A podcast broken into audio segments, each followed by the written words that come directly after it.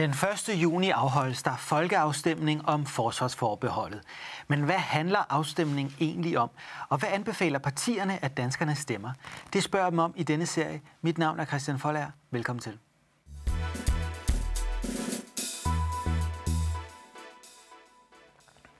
Og også velkommen til dig, Ole Birk Olesen, EU-ordfører for Liberal Alliance. I er ikke med i det her nationale kompromis, som blev præsenteret for få uger siden, hvor en række partier går sammen om den fremtidige forsvarspolitik, og i den sammenhæng også anbefaler danskerne, at vi skal afskaffe forsvarsforbeholdet. Hvorfor var I ikke med i den aftale? Vi blev ikke spurgt, om vi ville deltage. Der blev indkaldt til forhandlinger i en mindre kreds af partier, øh, som ikke spurgte alle partier og ikke spurgte os. Øh, hvis vi var blevet spurgt, så var vi kommet, og jeg gætter på, at vi muligvis også ville have været med i aftalen, fordi vi går ind for en afskaffelse af det danske forbehold over for EU's forsvarssamarbejde. Og hvorfor gør I det? Hvorfor skal vi afskaffe forsvarsforbeholdet? Jamen i kort form så handler det om, at Danmark skal kunne gøre sin pligt. Øh, jeg ved, der er mange andre partier, der taler om Danmarks interesser osv., men vi, det kunne jo godt være i Danmarks interesse, at de andre lande gjorde det, der var i Danmarks interesse, og at vi bare kunne læne os tilbage og, øh, og sige, at det gør de for os det her, så det kan vi være glade og lykkelige over. For os handler det om, at vi skal gøre vores pligt. Det vil sige, hvis der er nogle missioner, øh, som er med til at sikre Europas øh, stabilitet og sikkerhed, som øh, andre øh, europæiske lande i EU's forsvarssamarbejde gerne vil gennemføre, og som Danmark er enig i, og som, er, som tjener hele kontinentets sag og også Danmarks sag, så synes øh, vi, det er for tyndt og forkert, hvis vi læner os tilbage og siger, jamen det må de andre klare. Øh, vi vil ikke være med i det der, selvom øh, vi anerkender, at det er til vores gavn og til Europas gavn, så vil vi ikke være med til at yde vores bidrag til det. Som det er nu, så kan Danmark være med i de civile operationer. Vi kan sågar også være med i de civile militære operationer, hvis det civile kan adskilles fra det militære. Hvilke EU-militære operationer er det, som Danmark skal med i, hvis vi afskaffer forsvarsforbeholdet? Altså der, hvor jeg ser det største øh, behov for, at EU og Europa gør meget i fremtiden, det er i forhold til øh, Afrika og Middelhavet.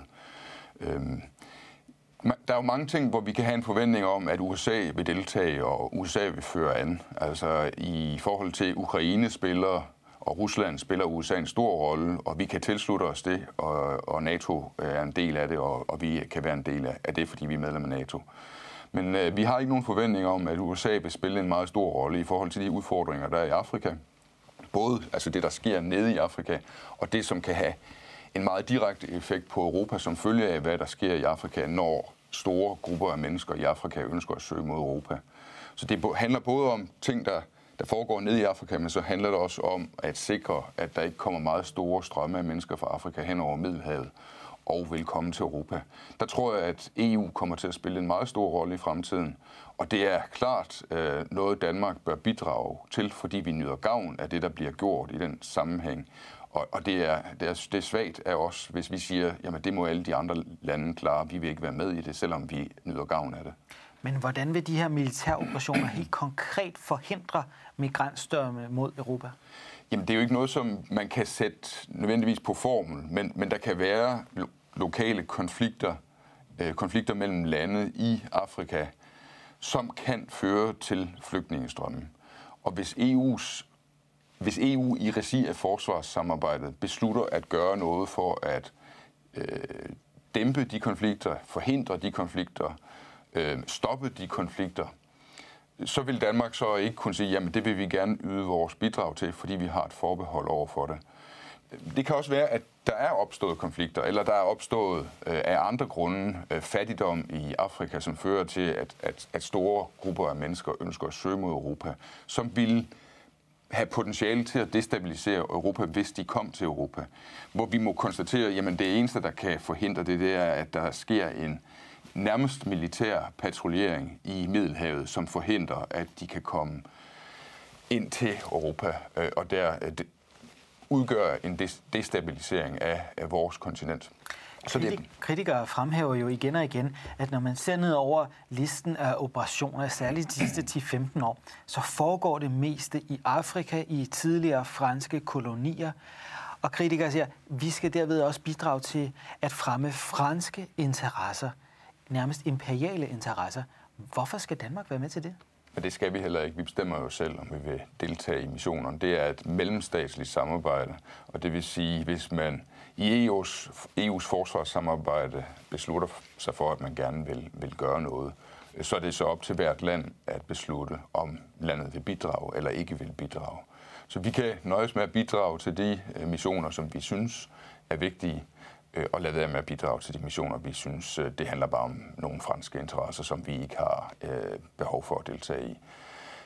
Altså i bund og grund er det jo sådan, at vi har jo ikke noget forsvarsforbehold, noget forbehold over for den slags missioner, når det sker i alle mulige andre sammenhænge. Det vil sige, hvis NATO beslutter sig for at lave en mission et sted, så kan vi deltage, hvis vi har lyst.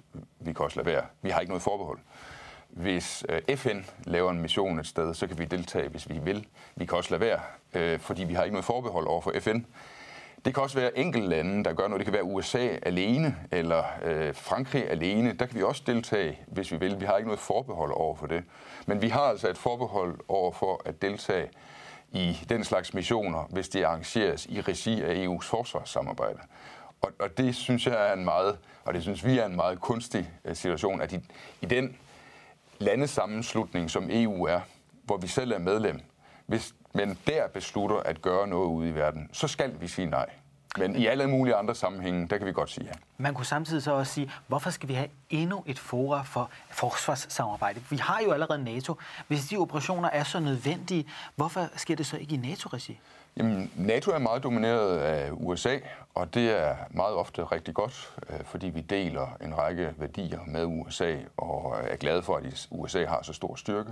Men USA har ikke den samme interesse i, hvad der foregår i Afrika, som Europa har. Det er ikke sådan, at der kommer store flygtningestrømme sejlende over det store hav mellem Afrika og USA. De kommer sejlende over det meget mindre hav mellem Afrika og Europa. Og derfor er Europas interesser i Afrika uendelig meget større end USA's interesser i Afrika. Og derfor kan vi ikke forvente, at NATO med USA som så dominerende et medlem, vil interessere sig vildt meget for, hvad der foregår i Afrika. Så det er begrundelsen for, hvorfor vi skal med i EU's forsvarssamarbejde, og hvorfor der skal være et militært samarbejde i EU. Det er hovedbegrundelsen. Ja. Øh, jeg, jeg, kan ikke forudse alt, hvad der sker i fremtiden, og man kunne også forestille sig, at der kunne være nogen, noget behov for, at EU's forsvarssamarbejde gjorde noget i Østersøen måske, øh, som har relevans. Men, men altså, der er vi jo, der, der handler det ofte om, om Rusland, og USA er interesseret i Rusland og øh, er, vil øh, være en, altså sætte en, en bremse for Ruslands øh, fremfærd. Så, så det, i dag tænker vi måske ikke, at det er så nødvendigt med, med EU-initiativer der, men det kan være, at det bliver det i fremtiden, og det kan være, at man også i fremtiden bare synes, det er mere naturligt, at Europa klarer sine egne sager i egne farvande. For nuværende, som du sagde, så er det her samarbejde mellemstatsligt. Landene kan selv bestemme, om de vil deltage i operationerne og stille op med tropper. Men stærke kræfter i europæisk politik arbejder for, at det skal overgå til at være overstatsligt. Det skal være et forpligtende samarbejde, landene skal stille med tropper, og man skal overgå til kvalificerede flertalsafgørelser, således at de store lande, Tyskland, Frankrig, kan bestemme, hvor tropperne skal sættes ind, uden at enkeltlande kan nedlægge veto. Er det en dansk interesse, at det bevæger sig den vej? Nej, og jeg tror egentlig heller ikke, at det er en tysk eller en fransk interesse. Altså, det er jo typisk øh, mennesker, som arbejder i EU-systemet, som siger det, og ikke typisk øh, folk, der kommer fra de nationale systemer fra regeringer. Men, men den tyske kansler Olaf Scholz har gjort klart for nylig i et øh, interview i Frankfurter Allgemeine Zeitung, at han støtter ideen om en europæisk her. Macron har sagt det samme. Den tidligere tyske kansler Angela Merkel sagde det samme. Forskellen på franskmændene og tyskerne, det er, at franskmændene vil have, at det skal ske hurtigst muligt. Tyskerne er noget mere afventende og vil ikke sætte en præcis dato på, hvornår det skal ske, men har forpligtet sig til, at det er en målsætning. Fordi, som den tidligere tyske kansler Angela Merkel sagde, vi må forberede os på den situation, at amerikanerne måske en dag forlader Europa. Så Hvordan kan ja-partierne igen og igen sige, at det vil ikke gå den vej, når de stærkeste politikere i EU siger, at det er den vej, det skal gå? Jeg siger ikke, at jeg kan garantere, at det ikke går den vej. Jeg siger, at jeg tror ikke, det er sandsynligt. Jeg tror ikke, det er sandsynligt. Altså, når vi taler om en EU her... Det er sandsynligt, når de store politikere og de store lande ja. mener, at det skal gå den vej. Så plejer det at gå sådan i EU-systemet, at når Frankrig og Tyskland mener noget, så bliver det også til noget. Jo, men det en EU her er, nu skal vi lige, hvad snakker vi om her? En EU her er en fælles europæisk her, hvor hvert land giver sit bidrag til hæren med egne soldater og eget materiel, og det er så under kommando fra Bruxelles i en eller anden forstand. Det vil sige, Tyskland skal sende tyske soldater, Frankrig skal sende franske soldater, Spanien skal sende spanske soldater. Og så er der kommissionen og ministerrådet osv. i Bruxelles skal så bestemme, hvad der skal ske med de tyske soldater, de franske soldater, de spanske. Det er det, det, som jeg forstår ved, når man taler om en EU her. Og det regner jeg ikke som sandsynligt. Men så vil jeg også gerne sige, jeg kan jo ikke udelukke, at om 20 eller 40 eller 50 år, at der vil være en bevægelse i den retning. Jeg tror ikke, det er sandsynligt. Jeg kan ikke udelukke det. Men pointen er bare, i så fald overgår samarbejdet fra at være mellemstatsligt, som vi kender fra så mange andre sammenhænge, hvor Danmark er med i mellemstatslige samarbejder, f.eks. NATO, til at være overstatsligt. Og så, hvis Danmark skal deltage i det, så skal der udskrives en folkeafstemning i Danmark, som vi plejer at gøre, når vi afgiver suverænitet. Fordi grundloven siger, at når vi afgiver suverænitet, så skal der enten være 5 6 flertal i Folketinget, som insisterer på at gøre det, og er enige om at gøre det uden en folkeafstemning, eller også så skal det til folkeafstemning og godkendes. Og i Danmark, der plejer vi at holde folkeafstemninger. Ja. Øh, jeg kan faktisk ikke huske, at vi har, vi har ikke afgivet suveræn, suverænitet på noget tidspunkt, uden at der var øh, folkeafstemning. Det kan der være diskussion om i forhold til for eksempel Lissabon-traktaten. Altså, man har jo ikke haft en folkeafstemning om den. Og der overgik flere beslutninger jo til kvalificeret flertal, hvor der før var enstemmighed. Der var ikke en folkeafstemning. Nej, men, men det, det var sådan på små, uh, ubetydelige områder. Det her, det handler om, hvorvidt vi skal give en overstatslig organisation som EU lov til at bestemme, hvor danske soldater skal være henne. Altså, hvis man øh, har en karriere som professionel soldat i det danske forsvar, så kan man ende med at ende nede et sted i Frankrig, altså nede i Afrika, hvor Frankrig har interesser, øh, fordi at Frankrig er, har haft succes med at trumfe igennem, øh, at EU skal sende EU-hæren derned. At, at forestille sig, at Danmark skulle lade sit forsvar komme ind under sådan et EU-overherredømme, uden at det er igennem en folkeafstemning. Det er helt utænkeligt. Både fordi vi har den tradition, at vi holder folkeafstemninger. Det gør vi jo sågar nu øh, om EU-forsvarsforbehold. Selvom der ikke er tale om nogen suverænitetsafgivelse, så holder vi alligevel en folkeafstemning. Men også fordi grundloven foreskriver, at der skal være en folkeafstemning, hvis der er suverænitetsafgivelse. Med mindre der er 5 6 flertal, som vil trumfe det igennem uden, men det, det sker øh, ikke. Øh, og altså, der er hverken 5 6 flertal eller 5 6 flertal, som vil trumfe det igennem uden en folkeafstemning. Så derfor så ender vi der, at der skal være folkeafstemning. Så det, altså det der med at sige, jamen hvis vi siger ja til det her, så kan det være, at vi ender i en EU her. Nej, altså det svarer til at sige, at hvis... Øh, hvis en ung kvinde siger ja til at arbejde i en bestemt virksomhed, så kan det være, at hun ender med at blive gift med chefen i virksomheden. Ja, det kan man da ikke fuldstændig udelukke.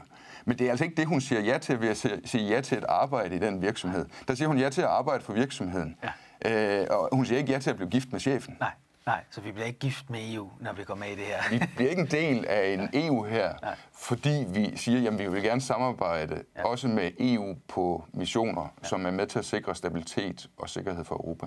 Men EU har vedtaget at oprette en øh, kampenhed på 5.000 mand, der skal kunne sættes ind operationelt øh, forskellige steder i, i verden. Er det ikke forløberen for EU-herren?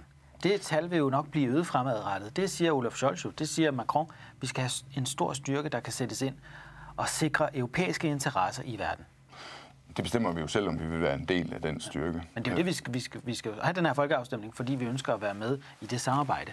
Men vi behøver ikke at, være, at give selv soldater til sådan en Nej. styrke der. Altså, det vi siger ja til, det er, at når øh, EU regi, i regi af EU's forsvarssamarbejde beslutter, at man gerne vil yde en indsats til sted, og man så spørger ud blandt EU's medlemslande, hvem vil bidrage til den indsats, så skal vi kunne sige ja, hvis vi synes, det er vores pligt at bidrage.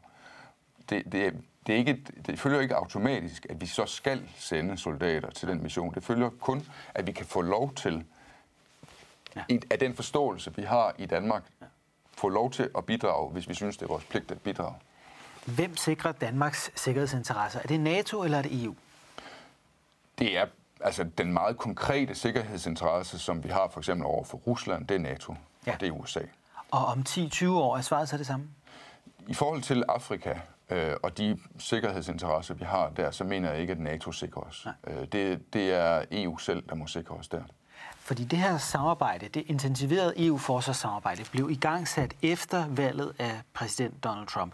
Fordi mange toppolitikere i Europa frygtede, at man skulle forberede sig på, at amerikanerne helt forlader det europæiske kontinent en dag, og altså ophæver sikkerhedsgarantien i NATO, som jo først og fremmest er garanteret af amerikanerne. Det vil sige, at man forbereder sig på, at de eventuelt en dag øh, forsvinder fra det europæiske kontinent. Macron mener jo så også, at man skal have den her EU her, for at Europa kan opnå større selvstændighed. Ikke kun i forhold til Rusland og Kina, men også i forhold til USA. Og USA har jo altid været imod, at man laver en Europa her. Det samme har Storbritannien. Storbritannien er nu ude af EU.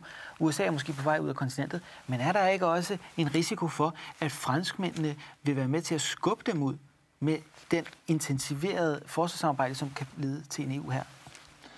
Det, det tror jeg ikke, og, og det tror jeg heller ikke, at franskmændene har en interesse i. Men det er klart, at i de situationer, hvor USA har et politisk styre som Trumps, og europæiske politikere kan have en lyst til at sige, at øh, også for at profilere sig selv over for egne befolkninger, så kan man godt som europæisk politiker have en lyst til at sige, det der USA der, det tager vi meget stor afstand fra. Og det USA, det frygter vi øh, vil være så indadvendt, at vi skal klare alting selv, også i forhold til Rusland. Jeg tror mere, det er sådan, man skal se det som sådan en profileringsforsøg for europæiske politikere. Altså, øh, at man, man, øh, man viser afstand til Trump. Ja, ja. Men Macron kaldte NATO-samarbejdet for hjernedødt.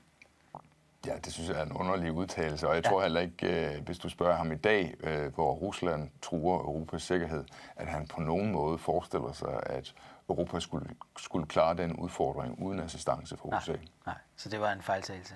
Jeg, jeg tror, at altså, politikere begår jo også fejl, og politikere siger også en gang imellem dumme ting, som de synes lyder smart i en fart.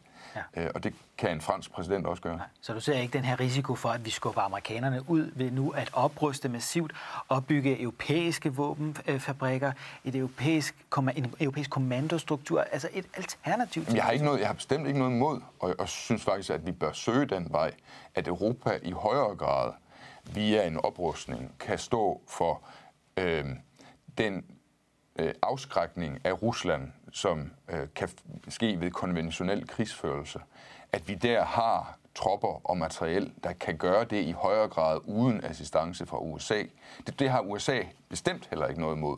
Altså Trumps øh, budskab om, at alle NATO-lande skal bruge 2% af BNP på deres forsvar, det var jo også et resultat af, at USA ønsker, at Europa tager et større ansvar for den del af, af, af det, den fælles NATO-sikkerhed, som Europa bør tage et ansvar for.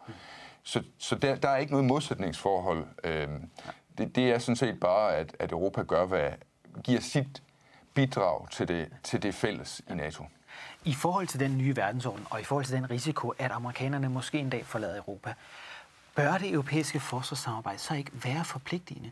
Bør vi ikke have en europæisk musketeriet, sådan som det faktisk er skrevet ind i øh, traktaten, og som den tyske kansler Olaf Scholz jo den anden dag øh, gentog, var altså forpligtende i forhold til, at Tyskland i hvert fald ville komme europæiske lande til undsætning herunder Sverige og Finland, som jo er med i EU, men ikke NATO. Den sikkerhedsgaranti, den skal vi selv kunne stille fremover. Ja, jeg har ikke øh, noget imod, at vi i Europa har en musketeriet, ligesom at man har det på NATO-plan. En musketeriet om, at et angreb på et medlem af EU er et angreb på hele EU. Det synes jeg vil være en fordel, og det er selvfølgelig nemmest at have sådan en musketeriet, hvis alle lande er med i NATO. Og derfor kan vi glæde os over, at Finland og Sverige muligvis er på vej ind i NATO. Men bør, bør samarbejdet så ikke være forpligtende?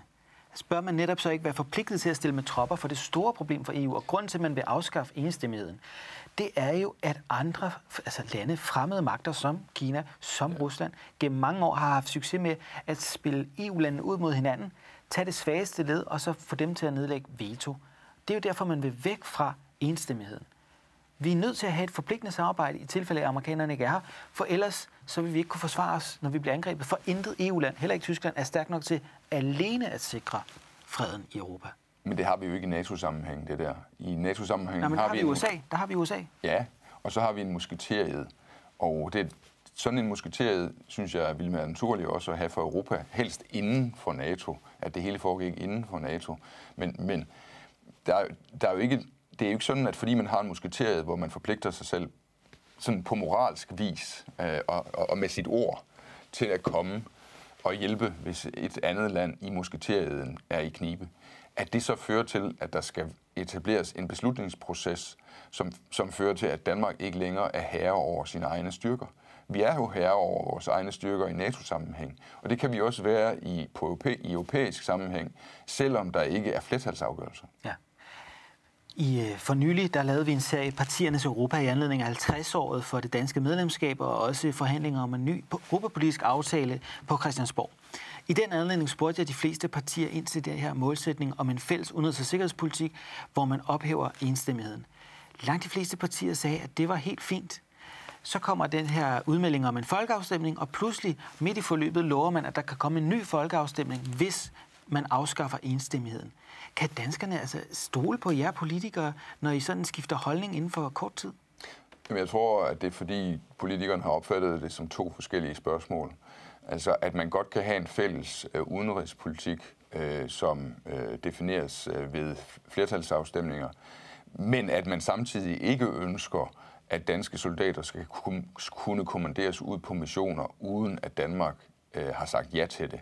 Øh, altså, at vi kan at de kan, vi kan være forpligtet til at stille tropper til rådighed for ting, som vi ikke nødvendigvis øh, har sagt ja til. Men kan du ikke se, at det kan virke lidt mærkeligt for vælgerne, at man først inde i den her debat om folkeafstemningen, midtvejs i forløbet, lige pludselig lover, så kommer der en ny folkeafstemning. Hvorfor sagde man ikke det fra begyndelsen af? Jamen, på det tidspunkt, der arbejdede man jo ikke med ideen om, at Danmark var en del af det fælles EU-forsvarssamarbejde.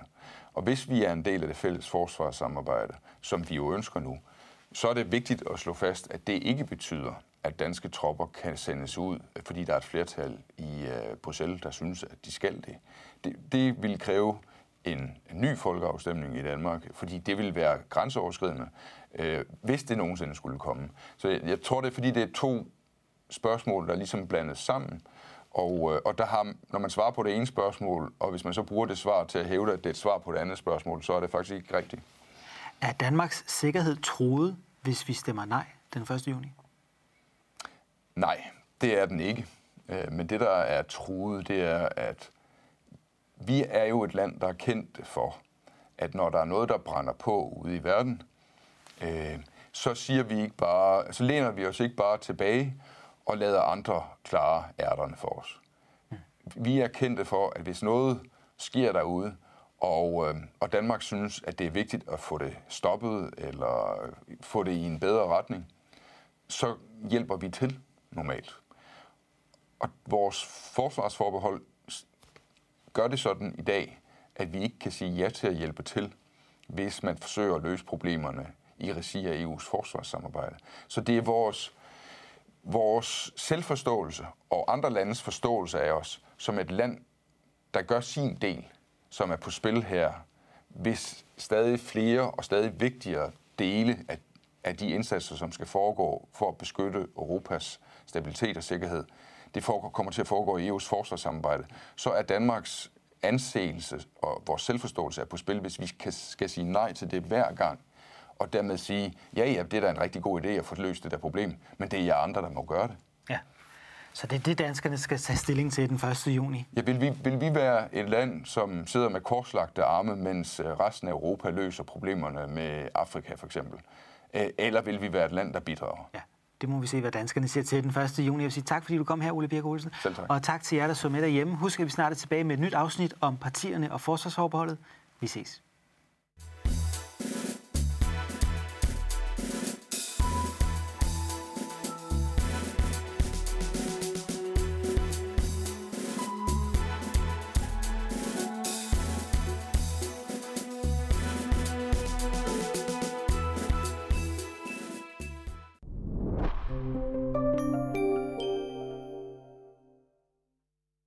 Programmet præsenteres i samarbejde med Europanævnet.